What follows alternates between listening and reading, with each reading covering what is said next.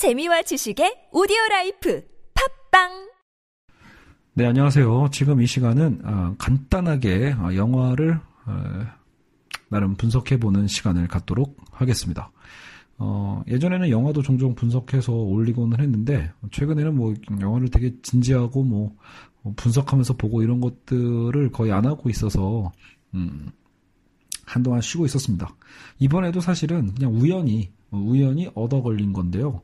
예전에 여러분 그 기억나는 영화 있죠? 위플래시라는 영화. 사실 지금 당장 막그 음악을 딱 틀어드리고 싶은데 저작권 문제 때문에 틀지도 못하는 아, 참 아, 아니 제가 저작권을 잘 몰라서 사실상 또 함부로 안 올리는 걸 수도 있겠죠. 남들은 또 잘만 비교 분석 잘하는 것 같으신데 뭐 여하간 이런 위플래시 기억하실 겁니다. 음악 영화죠. 드럼 아, 드럼 치는 영화. 아, 멋진 드러머가 나와서 멋지다기보다는 엄청 열정적인 그 드러머가 나와서 어, 아주 카리스마 있는 어, 선생님이죠. 플래처와의 어떤 어, 이런 어떤 밀당을 좀 보여줬던 영화죠. 영화 위플래시 분석을 예전에 했던 기억이 있습니다. 아, 근데 어, 또 다른 한 영화는 어, 바로 글래디에이터입니다.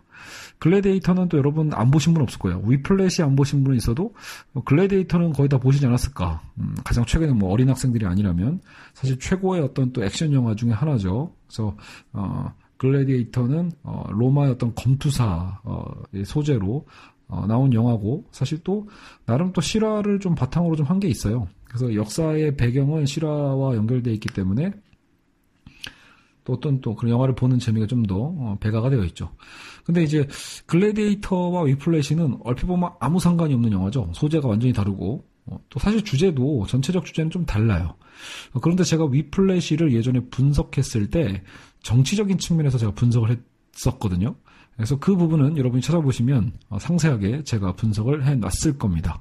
그래서 위플래시 영화의 이 정치적인 어떤 분석적인 측면이 우연히 음, 글래디에이터를 최근에 제가 다시 보다 보니까 똑같은 장면이 있더라고요. 똑같은 구성으로 생각해 볼 수 있는 장면이 있어서 그 두 장면을 오버랩 시켜서 함께 한번 생각해 보는 시간을 가져볼까 합니다. 아, 딱히 관심도 없다. 나는 그런 거 궁금하지도 않다라고 하신 분들은 그래서 이 방송은 그냥 skip하시면 될 것 같아요. 자, 일단은 어, 제가 사전에 분석했었던 위플래시의 그 산, 마지막 장면입니다. 위플래시 영화의 가장 마지막 장면이 어, 떻게 보면 가장 압권인데 연주 음악도 음악이지만 그 설정이 되게 아주 아, 묘해요.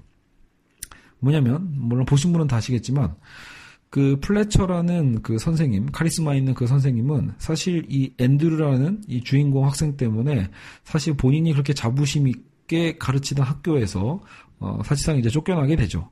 그래서 이제 본인만의 또 밴드를 만들어서 지휘를 하고 있었는데 어, 역시 학교를 그만두게 된 앤드류를 사실 다시 한번 기회를 주겠다는 식으로 해서 받아줍니다. 아, 그 앤드류도 사실상 이제 어떻게 화해가 된 거라고 생각을 하고 이제 착각을 하고 이제 본인이 약속한 곡을 연습해서 어, 무대에 서게 되죠. 그런데 어, 사실상 이것은 어, 이 선생이 어, 앤드류를 엿먹이기 위한 함정이었죠. 왜냐하면 어, 너 때문에 내가 학교에서 쫓겨났는데 너도 한번 이 분야에서 한번 완전히 쫓겨나 봐라 이런 거예요. 그러니까 사실 커리어에는 큰 상처를 줄 수 있었던 것 같아요. 드럼으로서 제대로 이제 어, 무대를 서야 되는데 전혀 다른 음악을 연주하기 시작한 거죠. 그러니까 앤드류는 전혀 준비하지 않았던 곡이에요. 그러니까 완전히 연습을 안 했기 때문에 어, 말 그대로 꿀 먹은 벙어리처럼 연주하지 못하고 가만히 있어야만 했죠. 이 관객들은 다 있는데 말이죠. 그래서 많은 관객들 앞에서 아무 반응도 할 수 없고 수치심을 느꼈던 앤드류는 무대를 박차고 내려오게 됩니다. 영화의 반전은 여기서 일어나죠. 어, 무대를 박차고 이 망신살이 뻗쳤고 뭐 일단 당장 자신의 커리어도 끝장나게 생긴 상황이니까요. 근데 그렇게 박차고 돌아가던 와중에 앤드류가 갑자기 태세 전환을 하죠. 어, 무언가 각성을 했는지 어, 그냥 이대로 물러갈 수는 없다고 갑자기 억울해서 그랬는지 모르겠지만 다시 무대로 뛰쳐나옵니다. 사실 앤드류 빼고 그대로 이제 음악 연주회를 계속 하려고 했던 어, 이제 플래처 선생님은 깜짝 놀라게 되죠. 아니 망신나고 나갈 줄 알았는데 이놈이 갑자기 다시 또 무대로 어, 사실상 난입이죠 난입 들어온 거예요. 그래서 드럼에 앉습니다. 드럼에 앉고 갑자기 연주를 시작하죠. 그러니까 앤드류의 갑작스럽게 지금 사인이 안 맞잖아요. 여러분 사실 모든 공연은 뭡니까? 철저한 사인에 맞춰서 연습에 맞춰서 리허설에 따라서 정해진 대로만 하는 게 사실은 공연이잖아요. 근데 그 공연의 어떤 현장 속에서 앤드류는 변수를 만들어낸 거죠. 본인의 연주를 시작하는 거예요. 본인이 즐겨했던 피나게 연습했던 그 곡을 막 어, 개인기를 하면서 그래서 일단 어, 개인기를 하면서 어, 무대를 장악하기 시작하는 거죠. 물론 다른 모든 밴드원들은 지금 영문도 모른 채 일단은 가만히 서 있을 수밖에 없고 가장 당황한 건 플래처죠. 지휘자인 플래처는 지금 무대에서 지휘를 해야 되는데 갑자기 드럼 연주자가 어, 마음껏 폭주하기 시작하니까 당혹스러울 수밖에 없어요. 본인의 컨트롤에서 벗어났으니까요. 그래서 뭐 하는 짓이냐고 막 몰래몰래 조용조용하게 계속 사인을 주는데 무시해버리죠. 그리고 거기서 굉장히 중요한 대사가 나옵니다. I'll Q, QU라고 하죠. 음, I'll QU. 어, 죄송합니다. 발음이 안 좋아서. 예. 어, 어, 그대로 해석하자면 내가 당신에게 사인을 주겠다. 내가 큐를 주겠다라는 거죠. 내가 너에게 큐를 줄 테니까 기다려라. 이거를 지금 누가 누구한테 한 거죠? 지휘자가 연주자에게 한 게 아니라 연주자가 지휘자에게 한 겁니다. 그러니까 앤드류가 플래처 선생에게 내가 너에게 사인을 줄 테니까 입 다물고 기다려. 사실 이런 사인이죠. 그러니까 그 순간 이 주객이 전도되는 거예요. 권력의 관계가 전복된다라고 저는 생각합니다. 그래서 영화 전체의 어떤 흐름상 카리스마 있는 플래처가 사실상 거의 영화를 주도한단 말이에요. 앤드류를 주도하죠. 물론 앤드류의 어떤 또 폭주에 의해서 학교에서는 물론 그런 상황 때문에 쫓겨난 것도 있긴 하지만 사실 이 영화의 마지막 앞번은요 플래처에 대해서 앤드류가 사실 이제 연주로서 반기를 든 거고 그래서 이 반기를 든 상황에서 플래처가 끌려갈 수밖에 없는 그 묘한 상황. 어. 자, 여기서 이제 제가 본 거는 바로 이 공간입니다. 공간. 지금 이 주객이 전도되는 권력 관계가 전복되는 이 놀라운 혁명적인 현장은 이 공간의 특성 때문에 일어난 거거든요. 어, 왜 그렇죠? 그동안 여, 이 영화에서 보시면요. 연습실에서 플래처는 거의 깡패와 다름없어요. 연습실에서 학생들에게 상처 주고 막 하는 어떤 그 어마어마한 카리스마를 보여주는데 사실 그게 연습실에는 누구밖에 없죠? 오직 선생과 학생밖에 없잖아요. 그러니까 권력 관계만 존재하는 거예요. 비대칭적 권력 관계에 의해서 어, 이루어졌던 거고 무대에서도 찍소리 못 하고 이미 뭐랄까 수능되어 있잖아요. 그렇게 훈련받아 왔으니까. 근데 지금 앤드류는 바로 그 어, 뭐랄까 플래처조차도 설설 기어야 되는 공간이 바로 이 무대라는 공간이에요. 무대는 뭐죠? 사실상 이 모두 이 두 사람 모두의 연주자들 모두의 지휘자 모두의 어, 사실은 커리어가 걸려 있는 아, 바로 실전 아니겠어요? 바로 그 실전에 누가 있다? 이 실전을 판단하는 이 실전의 가치, 공간의 가치도 누가 만든다? 관객이 만들죠. 그러니까 이 영화에서 굉장히 중요한 요소는 플래처와 앤드류만의 이 관계, 권력 관계가 아니라 그 권력 관계의 장, 필드죠. 그 장 자체를 만들어내고 있는 건 바로 관객이라는 겁니다. 관객의 시선과 관객의 기대와 관객의 어떤 이, 이 작용들, 관객의 어떤 이 기대치들이 사실 이 연주를 이끌어가는 것, 이, 무, 이 무대 자체를 존재 가능케 했기 때문에 결국 아무리 권력인 플래처조차도 지금 연주를 폭주하고 있는 앤드류를 막을 수가 없는 거예요. 그냥 막으면 엉망진창이 될 테니까 여기서 더뭐 어, 때려치고 나가면 다 엉망이 될 테니까요. 본인 커리어도요. 그러니까 눈치를 볼 수밖에 없다라는 거죠. 대중의 시선과 대중의 어쨌든 이 기대치를 만족시키기 위한 결국은 이 플래처의 욕망은 엄밀하게 얘기하면 그 플래처에게 보여주길 기대하는 관객들의 욕망을 플래처도 욕망할 수밖에 없다라는 거예요. 락강식으로 얘기하면 타자의 욕망을 욕망할 수밖에 없고 그렇게 행동해야 되는 지금 바로 어, 플래처의 자리죠. 그래서 어, 타자가 지정한 자리에 서 있을 수밖에 없다라는 바로 그 명제처럼 어떻게 보면 플래처도 지휘자로서의 그 자리를 지켜야만 하는 거죠. 바로 그 권력적인 장, 권력의 어떤 장을 이용한 게 앤드류의 바로 놀라운 어떤 전복적인 기술이었던 셈입니다. 그래서 앤드류는 플래처도 어떻게 할 수 없는 이 관객들의 어떤 시선 앞에서 나름대로는 어, 독주를 하게 되고 이 독주 이후에 큐를 사인을 주는 거죠. 그리고 이 영화에 사실 왔거든요. 그래서 그 두 사람이 주객이 전도됐다가 마지막 장면은 뭐야? 여러분 그 위플래시 마지막 장면 정말 마지막 장면은 큐를 주죠. 결국은 앤드류가 플래처에게 사인을 주고 플래처는 그것을 받아줍니다. 그러니까 큐를 거부하는 게 아니라 이제 플래처도 받아주게 되고 둘이 이제 드디어 한 팀이 돼서 연주를 시작하게 되죠. 그러면서 전체 연주가 빵 하면서 영화가 끝나거든요. 결국은 저는 이 영화의 그래서 이 위플래시의 압권은 바로 이 정치였습니다. 정치의 매력. 예. 바로 이게 현실 정치구나라는 거죠. 결국은 어떤 권력자도 사실은 어, 이렇게 대중 앞에서는 시민 앞에서는 결국은 어, 제한될 수밖에 없다라는 메시지가 사실상 위플래시에도 보인다라는 거예요. 그 권력의 전복 관계가 저는 너무나 인상 깊었거든요. 근데 재미있는 건 글래디에이터예요. 자, 여러분 글래디에이터로 다시 돌아오시죠. 글래디에이터에서 보면은 다 아시겠지만 막시무스가 사실은 로마 어쨌든 북부 총사령관이었고 심지어는 어, 이미 그 로마 황제였던 어, 어 그 전 로마 황제에게 심지어 권력까지도 어느 정도 이양받을 수 있었던 상황이었는데 본인은 사실 욕심이 없었죠. 왜냐면 오직 가족만 생각했으니까. 하지만 야망가인 코모도스에 의해서 결국은 어 그러니까 아들에 의해 살해당한 거죠 아버지도요 황제 아버지도 결국은 아 그게 사, 어, 사망당 어, 사망이란다 사망했죠 암살 당한 거죠 엄밀하게 얘기하면 죽임을 당했고 아들의 야망에 의해서 죽임을 당한 채 그리고 이제 에, 자신의 어떤 직책을 거부한 막시무스에 대해서도 철저한 응징과 보복을 하게 됩니다. 그러면서 모든 걸 다 잃어버린 막시무스가 노예 검투사로 되돌아온다는 사실 영화적 스토리는 매우 단순하죠. 그래서 어, 검투사로 되돌아와서 로마 콜로세움에서 싸우다가 영화 마지막에는 결국은 아, 왕 황, 복수를 하게 되죠. 황제까지도 코모도스 황제를 결국은 죽이게 되고 물론 본인도 결국은 가족품으로 돌아가게 되는 그런 영화입니다.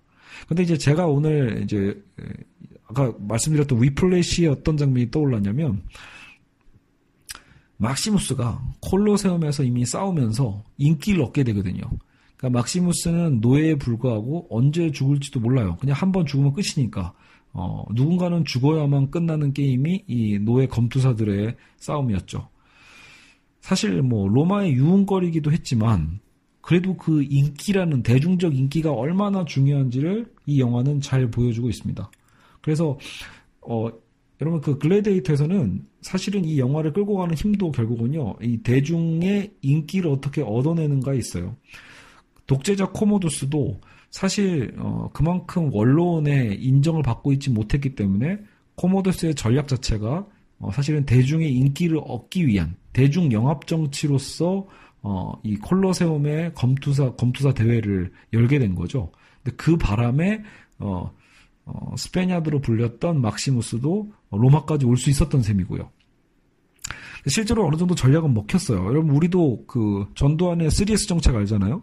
독재자들이 자주 쓰는 정책이죠. 그래서 대중 영합 정치를 하기 위해서 대중들이 좋아할 만한 것들을 던져주고 결국 현실에는 눈뜨지 못하게 이렇게 우민화 전략을 쓰고는 하는데 코모도스도 그런 전략을 썼던 셈이에요. 그래서 로마 시민들을 어느 정도는 그런 광기에 좀 더 휩쓸리게 하는 효과를 발휘했던 거죠. 그러면서 자신도 어, 인기를 얻고 그러면서 원론을 압박할 수 있었던 셈이에요. 근데 문제는 뭐냐면 막시무스예요. 막시무스가 정작 이 콜로세움 안에서 어, 검투사로서의 어떤 스타가 되기 시작하니까 사실은 이런 막시무스의 인기에 본인도 숟가락을 얹으려고 코모두스가 직접 내려가서 칭찬해 주려고 어, 내려갔더니 바로 그 장면이죠. 막시무스가 가면을 벗는 그 장면. 막시무스가 검투사로서의 투구를 벗고 본인을 밝혔죠. 죽은 줄 알았던 막시무스가 바로 눈앞에 살아 돌아오는 그 장면 속에서 코모도스는 공포에 질릴 수밖에 없단 말이에요. 근데 하지만 본인은 황제고 막시무스는 노예죠. 여러분 이 관계 보세요. 어마어마한 주객 관계 아니에요? 여기서 완전한 절대 주체는 황제고 노예만큼 그 황제 앞에 나약한 존재가 없죠. 언제든 죽어버릴 수 있는, 죽여버릴 수 있는 그런 관계. 근데 이 엄청난 권력 관계가 여기서도 한번 뒤집힙니다. 예. 막시무스가 이제 막그 스타로서 지금 콜로세움 중간에서 어마어마하게 환호성을 들으면서 어, 생존하고 살아남은 상황에서 황제가 어, 죽이고 싶어도 죽일 수 없는 장면이 연출이 되는 거죠. 저는 이 글래디에이터에서 가장 멋진 장면이 바로 그래서 이 장면을 꼽습니다.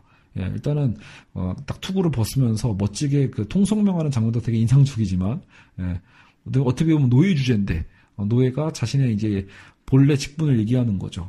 그죠? 그래서 자기 원래 황제와도 친했고 본인이 북부 총사령관이었고 뭐 이런 식으로 막 얘기하는데 어 진짜 막 통쾌하죠.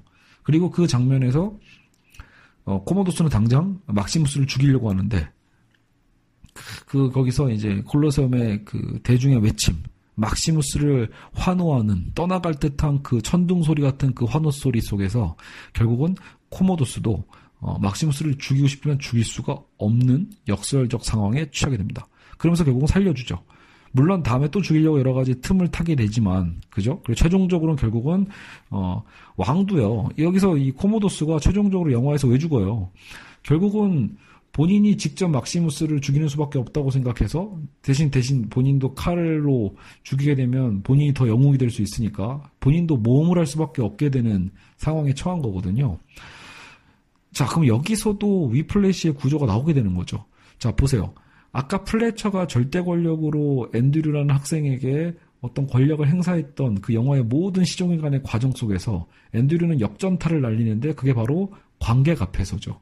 무대를 바라보는 관객의 시선 앞에서 앤드류는 결국 플래처에게 어, 주객을 전도시키는 홈런을 때리게 됩니다. 역전타를 날리게 되는 거죠.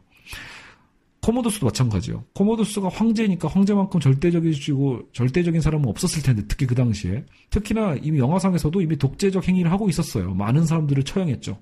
근데 그 많은 사람을 처형할 때 처형당한 사람들은 대중의 인기가 없었거든요. 근데 지금 현재 가장 낮고 낮은 노예였던 막시무스는 대중의 인기가 있죠. 대중의 인기가 있는 막시무스는 죽일 수가 없는 거예요. 죽이는 즉시 본인의 인기는 크게 하락하겠죠. 로마의 시민들은 막시무스의 이 생존과 싸움을 계속 보고 싶어 했으니까요. 결국 여기서도 전복됩니다. 왕의 본심은, 황제의 본심은 절대적으로 죽이고 싶었어요. 꼭 죽여서 후한을 없애고 싶었던 그 막시무스였는데 죽이고 싶어도 죽일 수 없는 것. 그건 뭐죠? 역시 로마 시민의 욕망이죠. 로마 시민의 욕망을 결국은 독재자인 황제조차도 욕망할 수밖에 없다라는 그 역설적 구조가 바로 오늘날 민주주의 사회에서 이 시민의 어떤 감시와 시민의 눈이 얼마나 중요한지를 보여준다라는 거죠. 결국은 이 대중성이라는 것, 대중의 시선, 대중의 욕망, 그죠? 어, 대중의 감시 이런 것들이 사실 어떤 어, 지배 체계를 가져온다 할지라도 결국은 그것을 바꿀 수 있는 힘은 어디에서 나온다? 대중에게서 나온다는 거죠. 우리가 결국은 삶을 살다 보면 결국은 막시무스 같은 혹은 앤드류 같이 철저하게 개인의 노력과 능력과 재능에 의해서 결국은 우리의 역사가 변화되는 것들을 우리는 자주 목도하게 됩니다. 하지만 역사의 변혁에 있어서 결국 언제 한 번도 이 대중의 어떤 이 발행과 흐름이 어, 함께하지 않은 적도 없는 것이죠. 한국의 정치를 보세요. 한국의 정치 또한 그래 왔다라는 거예요. 결국은요. 우리나라에 어떤 독재자들이 등장했다 하더라도 독재자가 영원할 수 없었던 이유는 바로 뭐예요? 결국은 대중의 시선 때문에 그렇다는 거죠. 우리나라 한국 현대사를 보시면 이승만도 그렇고 박정희도 그렇고 전두환도 그렇고 결국은 어느 정도는 독재 권력을 휘둘렀죠. 대중들이 보지 않는 사이에 아, 자신들을 자기를 반대하는 사람들을 암살하거나 고문하거나 이런 일들을 부지기수로 많이 했어요. 하지만 대중의 시선이 꽂혀 있는 그 순간, 대중이 꽂혀 있는 그 순간이 언제겠어요? 결국 대중들이 시민들이 일어날 때죠. 시민들이 광장에 나오고 모두가 보는 앞에서는요. 결국은 독재자들도 어떻게 할 수 없다라는 거예요.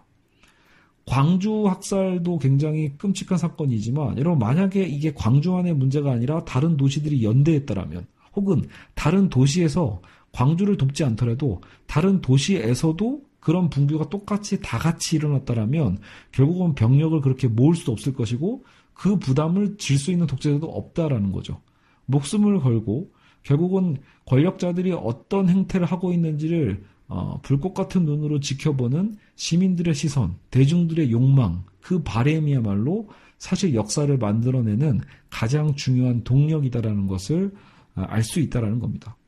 너무 거창하게 해석하는 거 아니냐고 보시는 분들도 있겠지만 맞습니다. 하지만 저는 어, 최근 한국 사회에 관심이 있고 최근 한국 사회 흐름에서도 결국 여전히 어느 때는 실망스러울 정도로 우리가 뭐 이렇게 연예인 가식 기사나 이런 것들에 너무나 많이 휩쓸리고 여론이 움직일 때도 많이 있지만 결국 한국의 현대사를 움직여왔던 저는 대중의 힘을 믿는다는 거죠.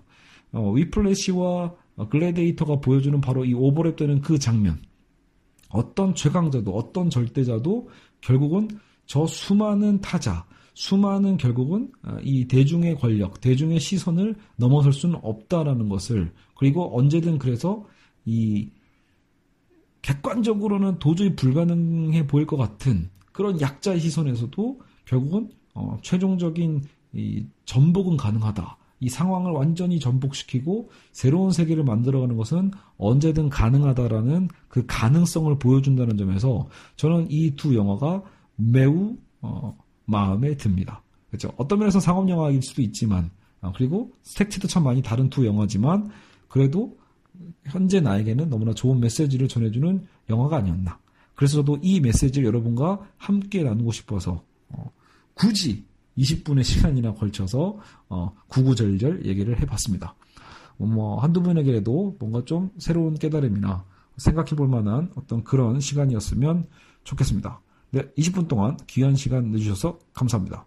어, 위플래시와 글래데이터를 연관시켜서 오버랩해서 분석해 본 시간이었습니다. 감사합니다.